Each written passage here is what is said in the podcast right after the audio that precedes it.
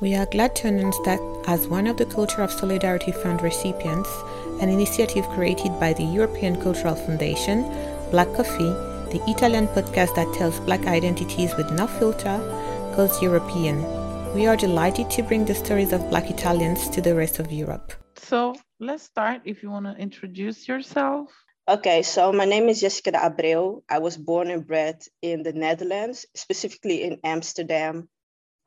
And um, I'm known as a activist. Um, however, I'm an anthropologist. I just took a lot of responsibility with the knowledge and information that I had about racism and social inequality.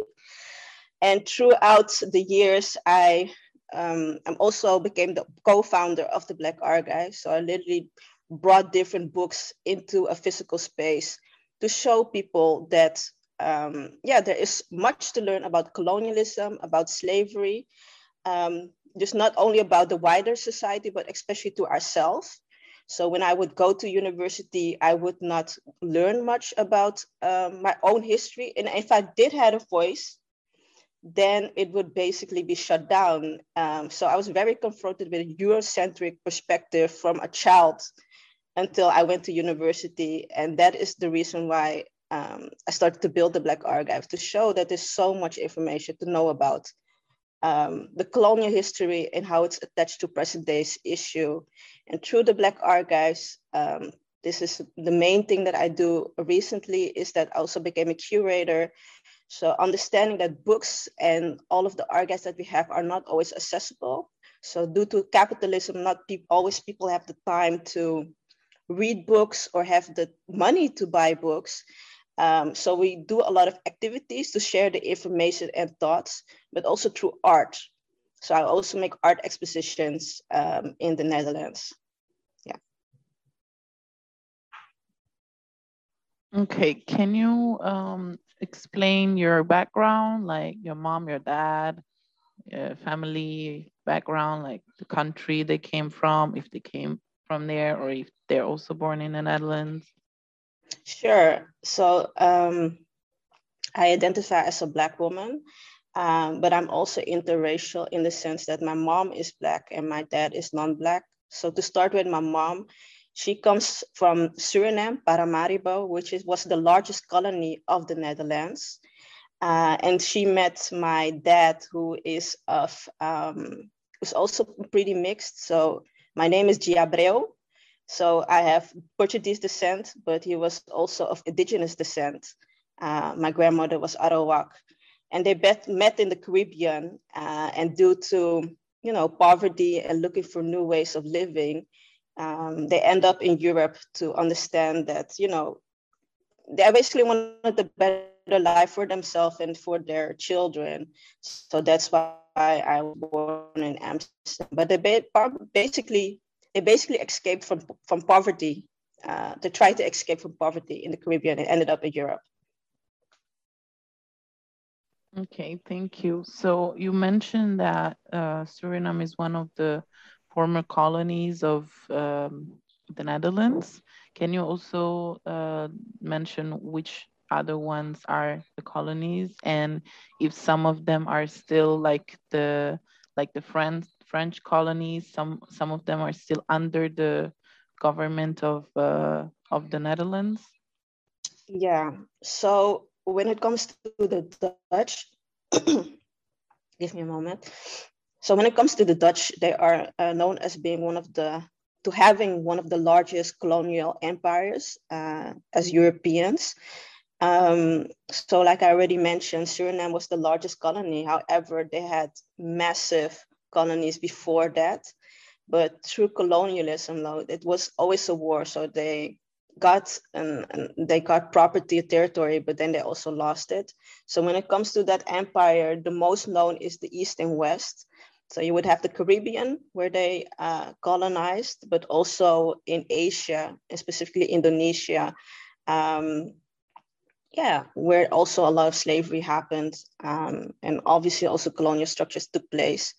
Um, in Suriname is the largest, and then you also have the um, what they call the Dutch Antilles. So those are different um, islands: Curacao, uh, Aruba, Bonaire, And then you have also Sint Eustatius. Um, but you have also more islands that the Dutch took over, um, but also in Brazil, they were for a time. And um, a lot of people are also not aware that uh, you know, South Africa, they also went there. Obviously, the Europeans went to the African continent, but they also took over New York, but lost it during a war uh, and traded, I think, for Suriname. So the, the Dutch went everywhere. Um, I think with with the with the UK and the Fr- French, they are leading the history of colonial, having colonial large colonial empires.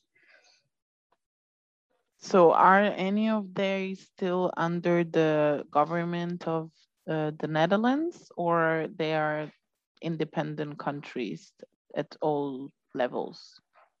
Yeah, so from the largest uh, colonial empires that they had in their last centuries, so for instance, Indonesia, Suriname, and the Dutch Antilles, only the Dutch Antilles, those islands are in a particular form of government and still belong basically under post-colonial rule.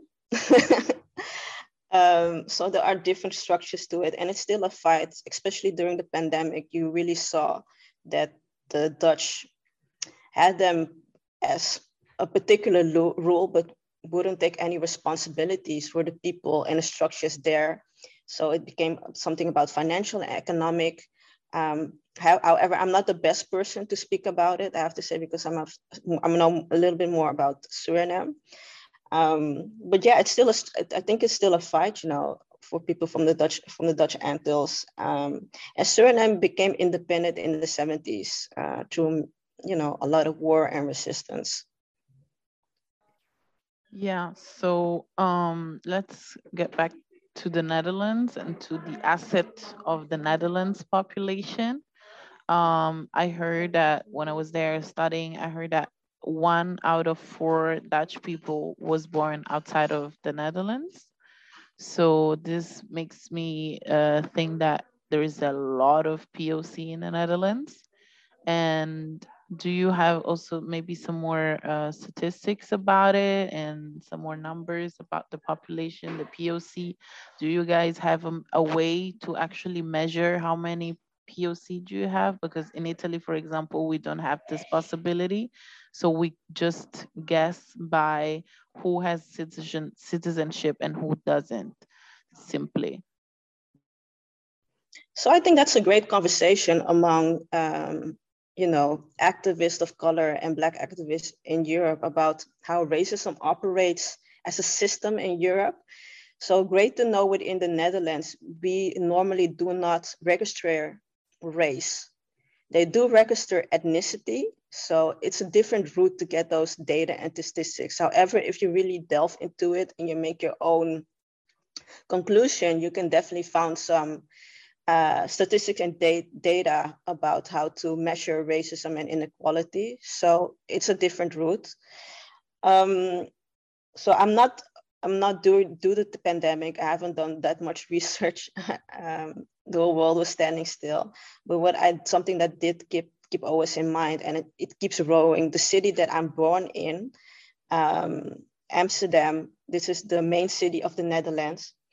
Um, consists of a couple of years ago of, of 51% of people of color in Amsterdam. The residents were having another, you know, ethnic background so it says much about how multicultural the city is.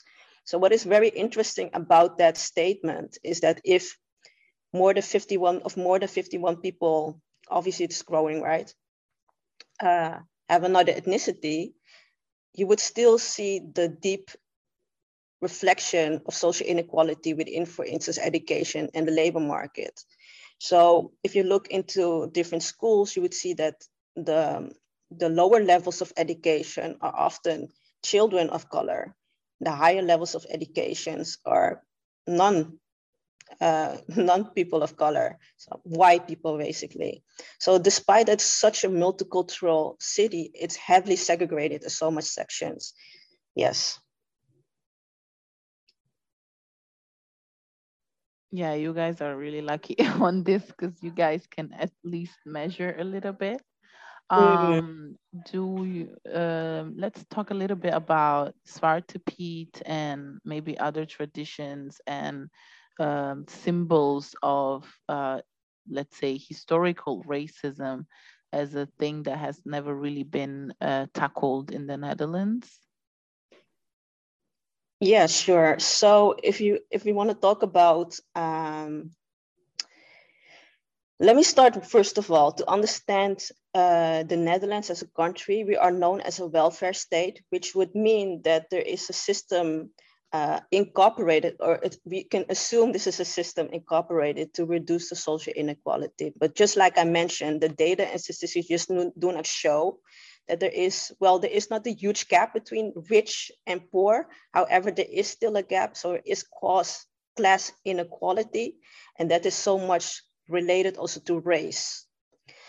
Um, so when it comes to Zwarte Piet, it's about um, the symbol of fighting uh, institutional racism in the Netherlands. So what is Zwarte Piet basically? It's the most popular children tradition. It's a blackface tradition that happens between November and December, where this white old man has like these thousands of Zwarte Piets. And I think this is a tradition that occurs in different European countries, whether it's a Dutch import or not, blackfacing. But it's a racial stereotype, right? So Zwarte Piet would not only have blackface, but it would also have an afro wig, earrings, um, big red lips. And even when I was younger, in the time when I was in the 90s, basically, even before, you would also hear that Zwarte Piet would use a Surinamese accent. And, you know, the character is, you know, is, is, is, somebody who plays dumb, lazy, uh, etc. So it produces a lot of colonial stereotypes. So what, what, we, what have we been doing for the past 10 years already? This year will be the 10th anniversary of yeah, the, the first protest and demonstration in this current anti-racism movement.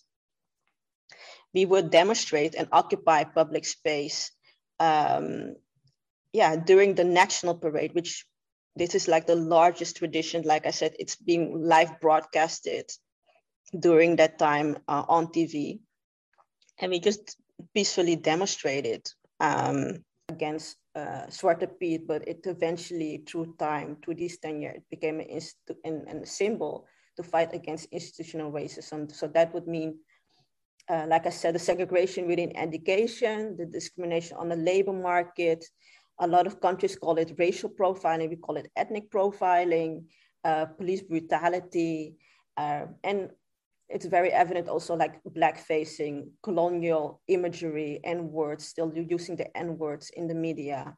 So it became a movement to say like hey black people are here. We're here to stay and we have a voice especially my generation. Like i said the like my mom and dad came here and they felt like they couldn't take that space and they had to be grateful. We are saying like we are dutch we are here and we don't have to be grateful for these crumbs um, we have our rights and they not, those rights need to be protected and respected. Um, I, I relate so much to what you just said because it's really very similar to what we are experiencing in Italy and also maybe one of the reasons why we still don't have a decent citizenship law in Italy because our parents didn't fight for it uh, because they they felt like it, there wasn't such a big reason to fight for it since you know they were there just for a limited time you know uh, in italy as guest workers. So they knew that they would go back to their countries at some point and that their interest wasn't really to be recognized fully as citizen and local of italy but simply as the you know dignity and worker and and that's it. So that's really what um, where you can really see the the generational gap and the generation generational transition um, of let's say second generation migrants um, and so yeah I, I really reason a lot with what you just said can i also add like and how how much uh, uh, like how much generation and time and years, decades of migration has been happening in Italy? Well, we can say you know it started around the 70s So until the 50s, it was an emigration country because of the war. And then in the 60s, we had a really big economical boom. And so in the 70s, it started becoming an immigration country because they really needed workers, um, especially women who were coming, leaving their kids in their countries to, you know, take care of uh, white people families.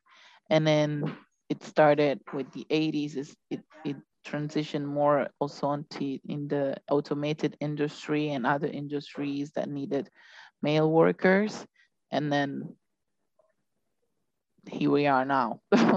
so we're actually yeah. already at the third slash fourth generation, but we still have a citizenship law that relates so much to the second generation. So it's still a struggle. Yeah, it's quite, it's also quite similar to the Dutch a, a little bit. Um, the biggest migration um, stream happened after the Suriname, Surinamese independence, where there was a large group of people who came to the Netherlands because they still believe this is the the country of honey and milk, if I if I say it correctly in English. But basically, they looked for a better future here. However, I do want to mention that, like I said, this was a, it's a current uh, anti-racism movement that started around 2011 when uh, Quinsy and Jerry Afriyie, who were both artists, uh, just wore a t-shirt saying Zwarte Piet is racism. Uh, and they were brutally ar- arrested for it. So this is the current move. However, there were movements before uh, this movement. Um, somehow, I think what happened during this movement, obviously after a couple of years, academics, intellectuals will theorize about it. I think that social media played a huge role in mobilizing people because because those images went viral, information ran quick, the emotions got high. It was a different generation like like I said, taking up a lot of space because we are born here. We learn about our rights. We learn about democracy. So why shouldn't we? So it was a whole series of circumstances, I think, that uh, led to such a out. I feel like in my generation, a bit of a revolutionary outbreak. Although it wasn't a full revolution, I was happy to be part of this generation. Yeah yeah we hope that we can get somewhere with this well you already had some cities that rejected the tradition right yes to be honest i went to the shop last weekend so what is the this is already the beginning of october and they're already promoting Zwarte Piet and Sinterklaas. I haven't seen any Zwarte Piets in the stores. Um, yes, and Amsterdam was one of the first who actually abolished Zwarte Piet. And more and more cities are basically saying no. Uh, in the weekend, we started to laugh of these white people crying because they had to take, you know, they had to grieve of losing it, losing their enslaved uh, of Piet uh, tradition. Um, yeah, it's it's it's it's looking better. However, I do want to mention that despite despite that Zwarte Piet is is, um, is losing its grip as a formal and, and, and formal tradition, it doesn't mean that institutional racism is gone because it's still in so many area in our lives. So I feel like it's up to the next generation to take up the fight. Oh, you quitting already? like you're done for today? no, I will always be some kind of activist. However, I feel as also talking about self-care and community care. Um, I suffered from a burnout of two years during the pandemic, uh, and that was due to extreme right violence. So the the energy and, and, and, and the violence that your body has to take, take up in. At that time, I didn't realize it until the last trigger, which was a ter- white terrorist attack on our action group in 2019 in Den Haag. Um, yeah, I, I, I fell into a physical burnout. So you have to take also really good care of yourself. Um, what I learned in order for you to take care of your communities. But and to do such huge political action in the past, I think for me was around seven and six years over and over again. I just learned you have to take really good for yourself and do not underestimate how much violence there is. And you need like a lot of, you need to work with a group and different coalitions to take up take up this fight basically. And sometimes it really felt like a war. Yeah yeah what you mentioned is really important i guess because uh really often we don't realize we feel like we have to do this for our children for our descendants. We have to keep on pushing and pushing and pushing because you know the situation is bad and we really don't want other kids to suffer the same uh, in the future but at the same time we don't really realize how much it it affects our lives and our mental health and it's really important to always keep that in mind and protect ourselves as well if we feel like it's it's it's necessary and i also have a good friend of mine who's going through this some similar uh, situation. She's on the depression. She's been on depression for almost three years now, and no matter what, she keeps on uh, popping up now and then on Instagram to post things, to to to report things and stuff. And I always go there and I'm like, girl, get out, get out of here, go back to your bed, take care, and then because the one nice I mean, the, the positive thing of racism is that it's been here forever. So it's not going to go away while you're, you know, taking a year of rest at all. Like, don't worry, the situation will be still the same when you come back. We wait for you. it's not that you're going to miss the best part of the fight if you take care, because it's not going to go away so so easily and so quickly. So, so really, like, we really don't have reason to be in a rush to solve this. That's that's really a conversation I think we need to have among activists. Um, is about, yeah, how much. What is the toll that your body can take? Because it's not just the mind; it's like how your mind is connected to your body and how your muscle tense up and you don't even know it, and then eventually, you know, it starts to pain, etc.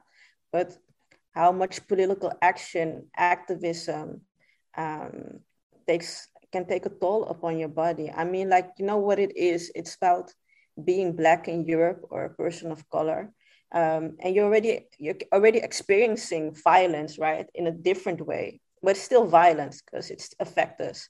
And then there is because of capitalism, we don't have time to heal. There is no space to heal um, especially when you're also a black woman and I also for maybe other people you want to be strong right? Because you have to move on you have to pay your rent you have to eat. So we go through it we are, there's no space to heal. And if you're also fighting it actively then there needs to be some conversation in our community how to balance all of that. And then indeed like your friend like yeah i took two years off you know it's a it's it was a good it was a hard experience but it was a great experience to know that there are people who can take up that task. And i think also within my action group or within my own organization you know i realized that if something happened like that yeah like you feel like you you failed you feel like you are not productive anymore and you feel some kind of sense of it even can go to some kind of uh, low self-esteem or so low self-image. Um, but there's that when you come back there's always always a space for you. That's also nice to know. So this is something that i also incorporate in my organization that if you need to take some time off always know there is a warm spot for you here. You don't have to worry that you're going to lose it. So yeah this is a nice conversation to have. And also how racism is basically often a cause of depression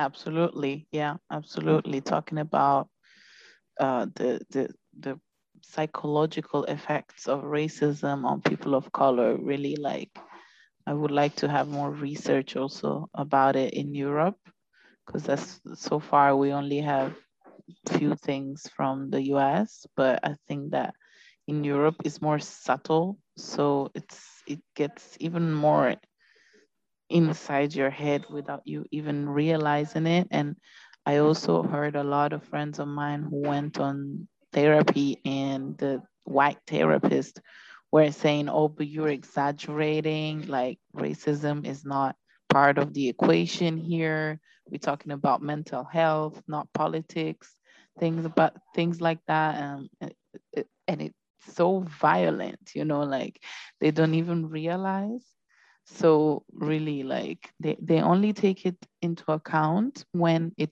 it when it's about someone who actually and actively um, made a migration journey. So when there's someone who actually like migrated as an adult from some place to another place then they they call it ethno psychology and so they you know they try to you know put that into the equation as well when it, it's about you know when it's about mental health. But when it's about people of color who were raised in italy racism is not part of it like has nothing to do with it apparently. So that's also another thing to to you know to talk about because we need more poc therapists. We need more white therapists who are educated about racism as well and their effects.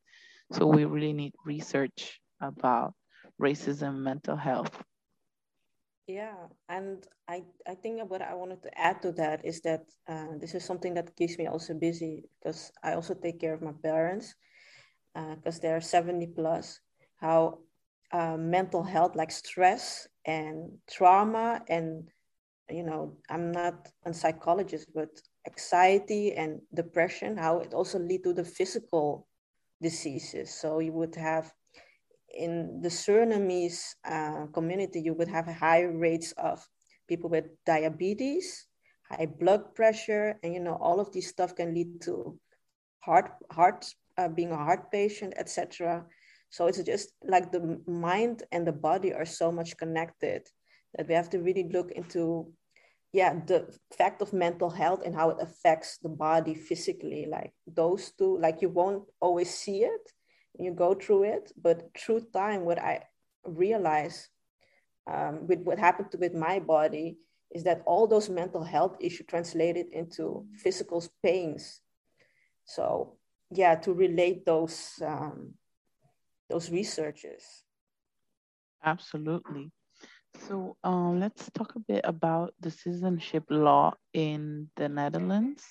Because yeah. in Italy, I don't know if you're familiar with it, but it's pretty much strict. So if you're born of uh, both um, foreign foreign parents in Italy, you have to wait until 18 years to apply for citizenship. Um, and you have only one year time to apply. After that, you lose the right to apply. And uh, you apply and you wait up until three years to get a response. And the response can also be negative. So it's not automatic that you get it anyways. And if you are not born, um, you uh, and you, you came when you were two or three years with your parents, you have to wait uh, till you become 18 because you have to be, um, um, you know, you can't be a minor to apply. So you still have to wait 18 and then you have to have a, uh, um, an income for two years in a row uh, and a residency that is as like uh, for at least 10 years uh, continues continuously. And then you also apply and you wait for three years and you can still get uh, rejected. So this is the situation that we're trying to change because it's quite crazy of having you know children of immigrants growing up in italy as foreigners um, and then yeah, having to apply for the residency permit even if they were born there. So, how is it in the uh, in the Netherlands? That's a very good question. So I've been actually, this is not my particular topic. So the, like racism is a large stage of so many topics. So I would be on the Zwarte Piet and institutional racism, um, but also I do much um, about education and within the art position, basically because the political message is a little bit more accessible there than when you go to the political arena. But you also have movements, like I said, like on racial profiling, that's a movement also on itself. And also when it comes to people uh, with different ethnicity or not, you know, trying to gain the, the, the Dutch nationality. And even if you don't have it, how is it relate to your human rights? So that's a movement also on itself. So um, I just actually Googled yesterday how it is. And in the Netherlands, there are three ways to become a Dutch citizen. Mind you, what's, what says on here is not always going to happen in practice because otherwise it wouldn't be a movement. So it's just, it says if one of your parents is Dutch, you automatically at birth would get a Dutch nationality. Here there is a short procedure to become Dutch, which is in special in, for special groups. I'm not sure about how that actually um, relates or what that particularly is.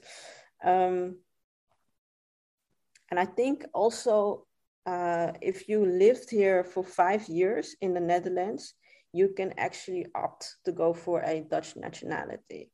However, like I said, there is a huge movement about this. I don't know necessarily the details. However, it does shows that what says on the website and you know they're trying to inform you how it is an easy process. Obviously, it will it's not that easy, and they there is definitely obstacles to yeah to gain a dutch nationality. But even if you don't have it because there is a group of people who are in the middle the human rights are not necessarily respected. So it's not only about civil rights it's about human rights. And that is also where that movement is about that even if you are in the middle between two states that you should still be treated as a human being um, so that's definitely a movement that has been going on. In particular, there is a group of people of African descent uh, in, for instance, Amsterdam, who goes to different places, you know, and still also like surviving and trying to fight for the human rights. There is a group, and if I'm not cor- if I'm correctly, uh, two days ago, one of the members actually came to the Black Archives to talk about um, you know, sharing that archive of their process of fighting for human rights because they did gain media attention.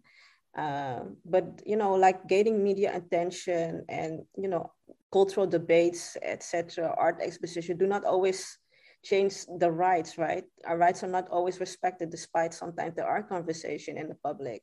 So that is still a long way to go for all of these movements. Yeah, so basically, even if it's easier to become a citizen in the Netherlands compared to Italy, uh, what are actually the um, consequences of being a person of color? Are you guys recognized as citizen 100% just because of your documents? Or it's actually not the case? We are recognized as citizens, but there is a social cultural within socialization, this is thing going on, right? That you are Dutch, but you're not will not be treated as Dutch. So to give you a, a, very short example, we had this term allochtoon and autochtoon. So autochtoon means like you are from this ground, um, and allochtoon would mean you are not from this ground. Sometimes somebody already mentioned it. It's it's a paradox because a lot of people were born on this ground but are still called allochtoon. So the thing was about the uh, the term allochtoon, uh, through the years, it was constantly changed its, its um, meaning to exclude people. So basically, allochtoon means like you have a color, right? So yeah, there are different ways of exclusion, but not, yeah, more through social and cultural stuff, which obviously affect us socio-economically and also our lives if we can eat or not, and if we can pay the rent or not. Right, yeah, and the economical side, right? So also to become a citizen, you have also to have an economical status, if I'm not wrong, because I had a co-worker who went for the process to become citizen because he came here to study and then he was working with me um, and he became citizen within five years straight but he had also a very good contract at, at work. So I guess that also played certainly a role in that. Um, because yeah, racism is also about, you know, money and economical status. Yes. So last question. If you also have questions, of course you can ask. okay. Um, last question is about a bit about politics because we had we just have elections uh, yesterday and and the day before in Italy uh, in the mayors of the main cities, so Rome, Milan, Florence, uh, Turin, and stuff. And I noticed that there weren't so many people of color um, candidated. So I was wondering how it is uh, in the Netherlands, if you guys have already political representation and if you have um, political knowledge and political education and um, also if you guys uh, if these political representatives actually uh, are in touch with the community or if they completely forgot about where they came from so to say yeah, sure. So when it comes to the political arena, like political represent representation within the governments, um, let me start with the national, right? The national level. Uh, until a couple of years ago, there was literally zero people of color uh, in the not in yeah in the government, uh, and it it was there for some kind of while. So some sometimes you would see one person. Then it became uh, more people of color. Um, in particular, people I think of Turkish and Moroccan descent uh, gained their way into um, politics. And then from the Black Archives, you know, we have been politically active for a really long time when it comes to, you know, uh, anti-racism and uh, demonstration and protest. Um, showing our solidarity, we started also to encourage people of African descent in particular, so Black people to go into to politics. Um, so besides that, there is now actually one uh, political party installed. and I, this was two years ago where we were so nervous. It's about Sylvana Simons, which is, she's Surinamese. Uh, and she started her own political party after she joined another one, which was called DENK.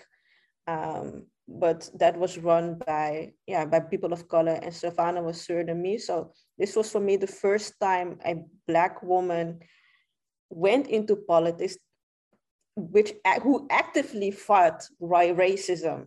So you would see people, but they often were not very active on fighting racism within that and I can understand that, right? Because it's a huge pressure. The power structures are always against you. Uh, you know, it will cost a lot, I guess.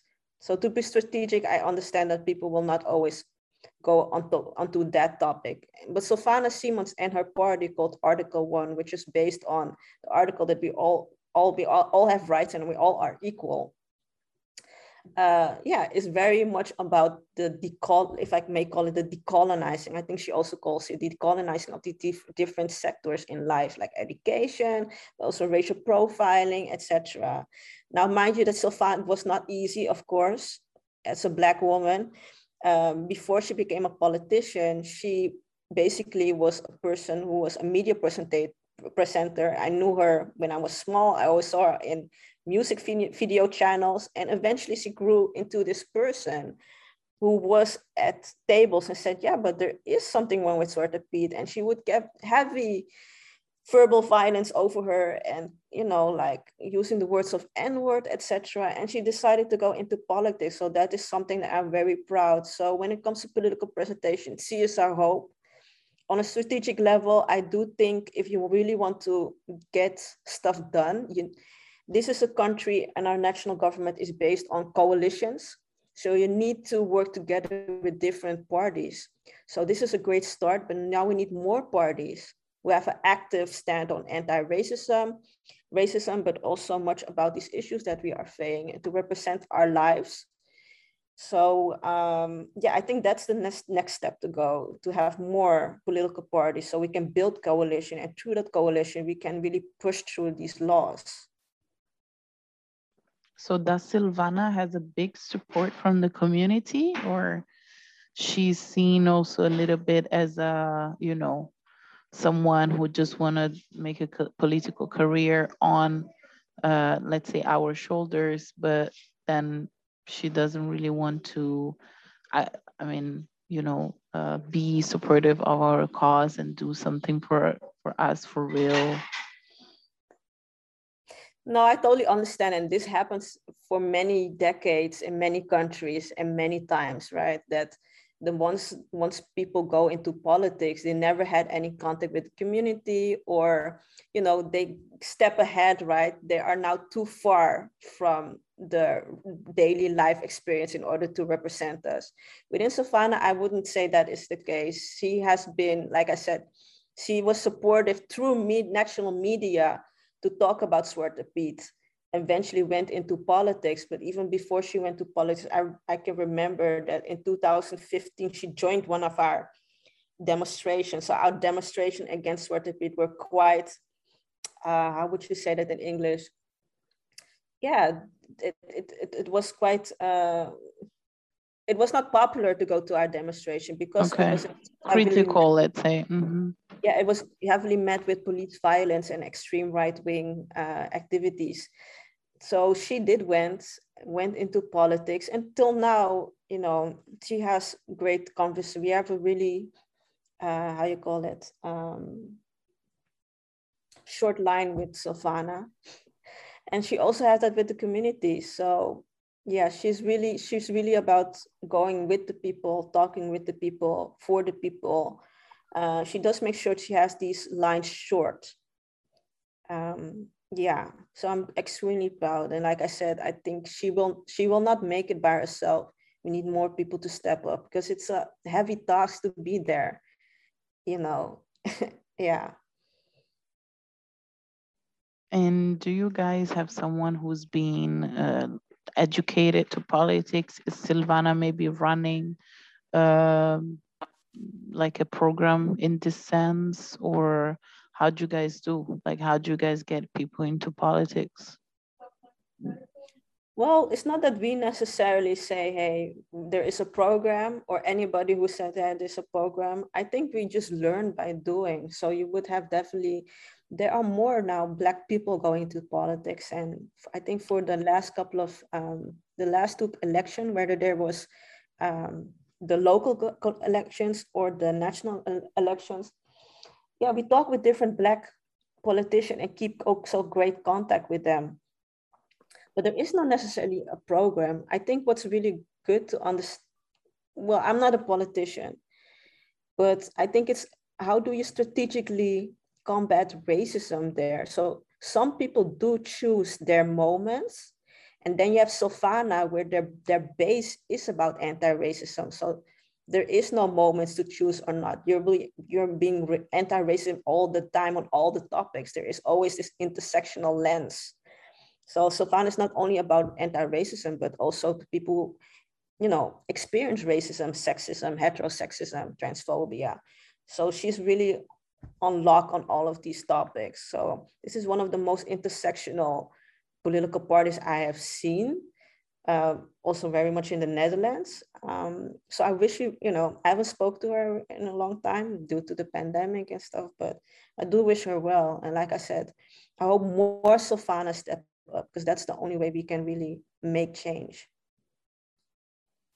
Is there any political fight or law or reform that she uh, succeeded to to put in practice so far, or she hasn't been around for enough time, so to say. I would also say that. Also, like I said, I haven't been joining the. I haven't. I've been reducing my news. Uh, um, the news that comes into my house, um, but I think the most successful thing that happens is that she does keeps anti-racism on the agenda, and that's already a hard task to keep it always and on the agenda, not only on the political agenda, but the media attention that comes around it. Because if it just stays in the room, it stays in the rooms. But to also let everybody know it stays in the rooms, that's a task on itself. So you will always see them working on it, uh, and they're you know they're they're doing a great job. They're also very young, and uh, like I said, we do not have like these political programs, but we learn by doing it. That is the best way sometimes to do it if you don't have those resources and knowledge. And like we are basically one of the first generation who go into national politics and stuff. As anti-racist, as yeah. anti-racist. Yeah. No, yeah, that's true. Sorry. I hope we will have that good generation in Italy as well. Let's see how it goes. Um, we can um, talk about that because let's have some questions. Uh, yeah. Yeah. I, uh, the, the, the thing that I see is that now, especially like under 20s, uh, like these Gen Z people that are really a lot in social media. Mm-hmm. They uh, focus a lot their energies in social media Yes. Um, and they are not really willing to listen to uh, older people who've been there uh, longer and, you know, have already done some mistakes.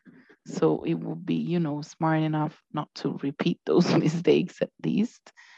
But, you know, there is so much in this urge of needed to you know speak up and be active that they they're, they're really not willing to stop for a little moment sit down have a talk with the elders so to say and then you know try to come up with a strategy or something that can really have an impact sooner you know instead of just you know speak up speak mm. up speak up so uh, constantly we have constantly things going on in Italy, especially in the media and the television. We always, at least once per day, we have some trick about racism, and they're always ready to, you know, uh, to to to criticize it, and you know, but but then there's no action after that. You know, it's it it all remains on social media and stuff, and when you tell them that they're like yeah, like you know, with the Gen Z, and, you know, yeah, happens on social media thing. So it's really hard. It's really hard. The the generational transition is is really a challenge, but we're trying. So how does how did it um 2020 was a very interesting year, not only due to the the cocoa, I call it the cocoa, but also um yeah, Black Lives Matter has a huge effect on, I guess, also different European countries. How was it in Italy afterwards or during that time? What I noticed is that it helped coming up, it helped uh, bridging some light on this uh, political activists on social media. Mm-hmm. Um, so a lot of white people were looking for, you know, uh, social media activists to know more about the struggle of racism because many of them had never heard about it in Italy. They were convinced that Italy has no problem with racism because that's the US, things like that. And then and then um and then so I, I think this is a sort of positive note because at least people uh, uh, accepted the idea that it is a thing in Italy and they're willing to listen more. But uh, it it also, you know, created a superficial uh, understanding of racism. Um, and a lot of blackwashing is happening. Like I'm seeing a lot of adverts with people of color everywhere, like even like, you know, selling water bottles, you know, like really anything you can think of they put a black person in that, you know, to say, oh, yeah, Black Lives Matter, whatever. But there's no um, uh, no concrete action on the structure of racism. So this these enterprises did, did not open to people of color to employ them at all. Um, politics, same thing. You know, there were. Uh, what what was really interesting is that none of our political representatives. sorry, I don't know what happened today. So none of our political representatives said a word about it. I think only one uh, secretary of the left wing party said something like, "Oh yeah, we're so sorry for George Floyd and the U.S. We pray for the U.S." Something like that, but nothing else. Like it was complete silent. Um, but yet, yeah, the enterprises understood the message and they're trying to blackwash everything. And people of color still need to understand the power that we have to demand um, for, you know, having concrete change, you know, so even people of color are still falling in the trap of blackwashing. So they're like, oh, so this this magazine called us to appear in it. Oh, great, let's go. No, wait. Are they paying for you? Are they doing this? Are they supporting this? Are they funding this? Are they willing to stop funding this other organization that is actually creating problems of inequality? You know, all yeah. these questions they, they don't ask questions. We we don't ask questions.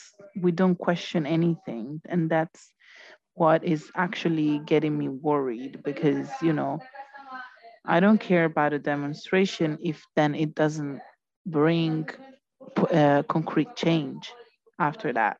So it has been positive on this side as i said to bring bridge some light on the problem but now we have to really tackle the problem in a systemic way, not in a superficial way. yeah, I, I totally hear all, all of this. And this is so, I can really recognize this, um, yeah, what you're all saying. Actually, what really helped me to melt me personally, but I think also my action group to go to all of this stuff and learn about how to not actively fight racism, but how to understand how whiteness basically operate. Like for instance, what you would say, like, yeah, they they will they will invite you for an interview or invite you for a talk, but without paying you. Like all of this stuff, I also had to learn. And what really helped me is to like this, like international solidarity. So I was part of a European network network called ENPAD, European Network for People of African Descent, where there was this was the space for only black-led organization and to talk about how in different European countries what they were facing, what was their topic they're working on. But what makes it really special is that it was black because it was black-led, it was a safe space for black people you could openly talk about what's re- what was really going on. And because of that idea, it also invited a lot of radic- radical, I don't call it, I don't like the term radical, I call it necessary, but these necessary people to understand how to combat also whiteness, just for people not to take up your time, your money, and your energy without, for, for instance, paying you or from who do you accept funding, right? So you would get funding from a, maybe an institute or organization who also oppresses Black people in another place.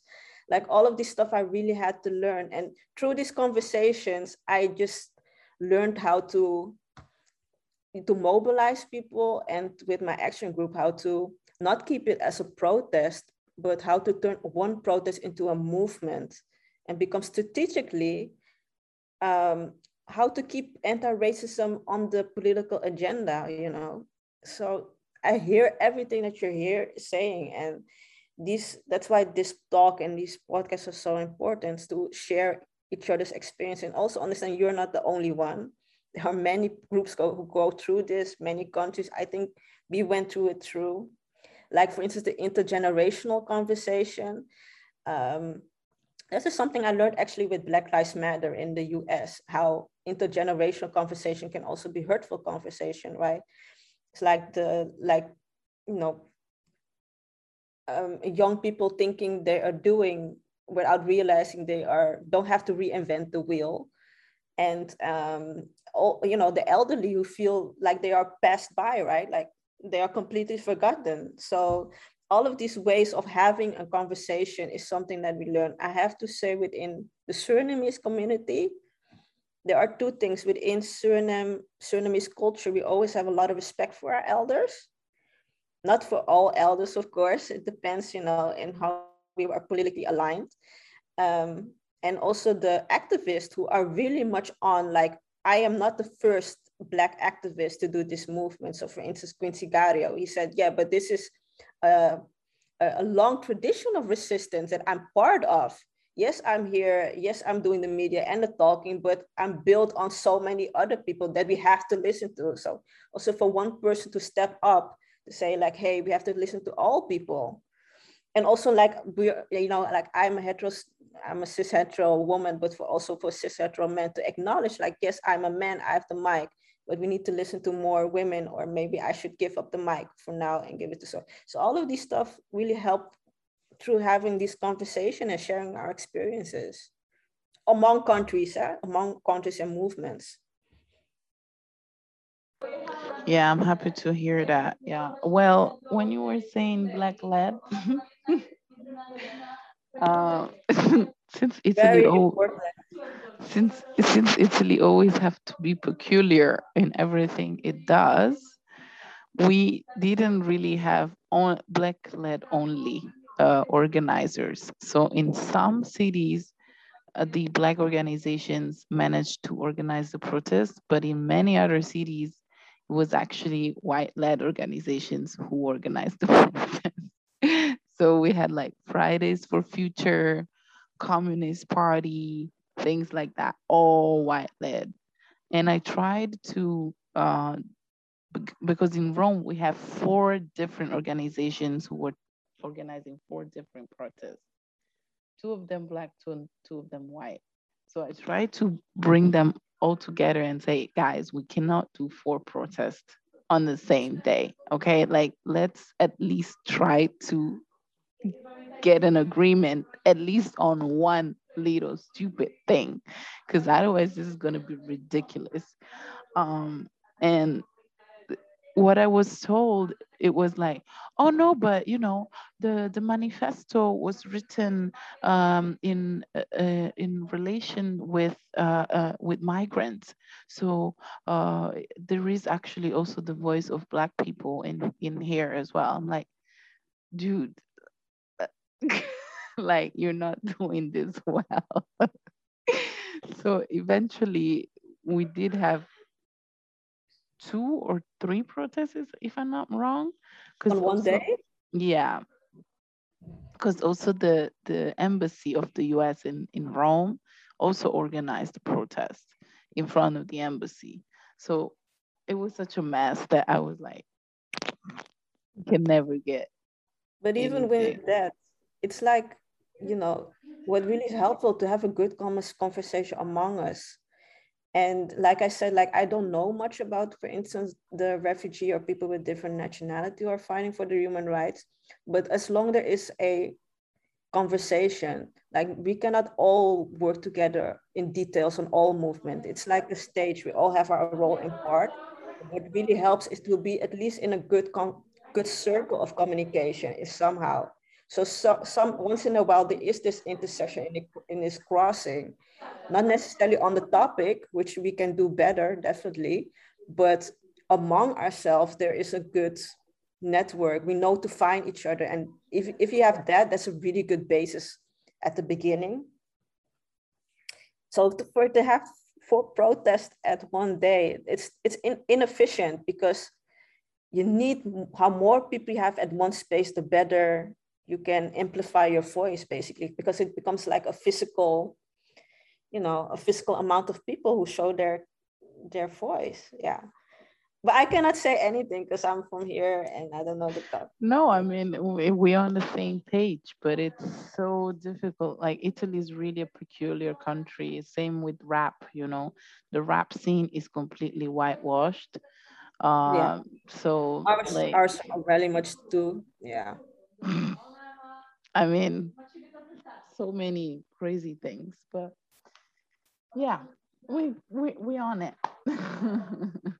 but this is this is so good what you're doing, you know, to talk to different people because the reason why, you know, we learn by doing, but we also learn so much through. For instance, my person, I learned much from the German Black German movement, how to like how to deal with whiteness and how whiteness operates very subtly, subtle um, and you know to really identify as a black led movement. So you have you have your space and you have your time and you know this is what what you need because it's a very intense fight. And yes for black white people to help or to assist or to be an ally is so much needed because we need those people too but to have a particular place and particular law is also very important Otherwise, we're reproducing colonial structures again, and then we are starting from the beginning. You know, it's it makes no use. So it's very good to have white people, to, but to have their place and role. Wow, ah, there's so much to say, I guess.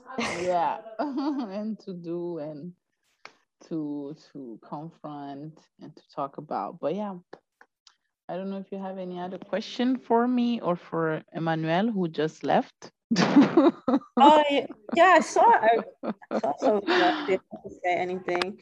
Yeah. So, um, how do you see your future? How see how do you see the future for anti-racism in Italy? Because you mentioned a lot about the um, the laws around nationalities and and and these procedures. Like, do you see some kind of hope also? Well, it really depends on the days so uh, someday I'm really hopeful and really excited. I see people of color doing great things, uh, professionals, uh, you know, a lot of nice things. And then some other days I'm like, nah, there's no way out of this shit. Let me get out of this. But then I have also my country of origin, which is Brazil, which is even worse. So I don't even have like an escape room, you know? I'm in between fire, fire, basically. So there's not much I can do. Um, but yeah, no. Um, jokes aside, um, I, I think it is just it just takes time. We have to be also a little bit patient and of course strategic. Um, but yeah, the, the good thing is that demographically we we're growing up a lot. So there will be a time that really like you have no other options simply. Yeah. Yeah. And I have also another question, not to make it too long, your podcast or the information, but you know, to have all of this information, be so aware about anti-racism and racism, how do you keep yourself sane, like on a daily basis or regular basis? Like what keeps you balanced? So I haven't really been taking care of myself so much lately. Um, but um, uh, what I do is I travel a lot and every time I travel, uh, I always take like a day or half a day off to go around, visit the city I'm in, and things like that. Um, I've also been twice to West Africa this year only. So mm. I noticed that I'm going very often back to the motherland to, you know, get uh, get some good energy back. Um, and um, yeah, uh, I'm I'm seeing a therapist. I'm trying to be uh, consistent, so at least once a week to have my appointment, even if I'm traveling. Uh, maybe like um, with Zoom, um, and yeah, some music, talking with friends. So some little, you know, little actions throughout the day that helps me uh, get in. And I've also learned to to pick my battles. So I no longer feel the urge to always have to say something about something that happened in in the political agenda in the country. Like I'm really okay with saying, okay, this is not something that I'm going to get uh, into or I'm going to get more informed, to be ready and, and write a post on Facebook and report it and everything. Um, I really managed to really pick my battles and say, okay, this is also very unfortunate. This is unfortunate, but someone else would take care of it. I'm yes. gonna I'm taking care of this because really like there's so many microaggressions, episodes, incidents and stuff that you can't keep up with everything. So you have to pick your battle. So I'm I'm really like I, I no longer feel like guilty if I say no to something and if I just discard or ignore something because I know that I'm not ignoring it because I don't care is because I care so much about myself and I know how it's important that I keep saying as much as possible that I will have always to pick a side or choose what to uh, what to go into and what to not go into. So that's really keeping me up. Yeah, I think that's very important. What you say is that I'm not taking a break or taking putting this aside because I don't care, but because I care so much. Like you have to take care of yourself before you can take care of your community. Yeah yeah but like i like you traveling does help me a lot to refocus just to give my surrounding a bit new energy. Yeah. Thank you so much for your time. We keep up the fight and yeah we'll see you soon. Very. Yeah well thank you so much for the invite and so much great um yeah success with the podcast and other interviews Thank you. bye bye. Speak to you soon. Ciao. And that's it. We hope you enjoyed this episode. We love a good chat and talking about European blackness, so don't hesitate to shoot us an email at blackcoffeepdc at gmail.com or write to us on Instagram at blackcoffee underscore pdc.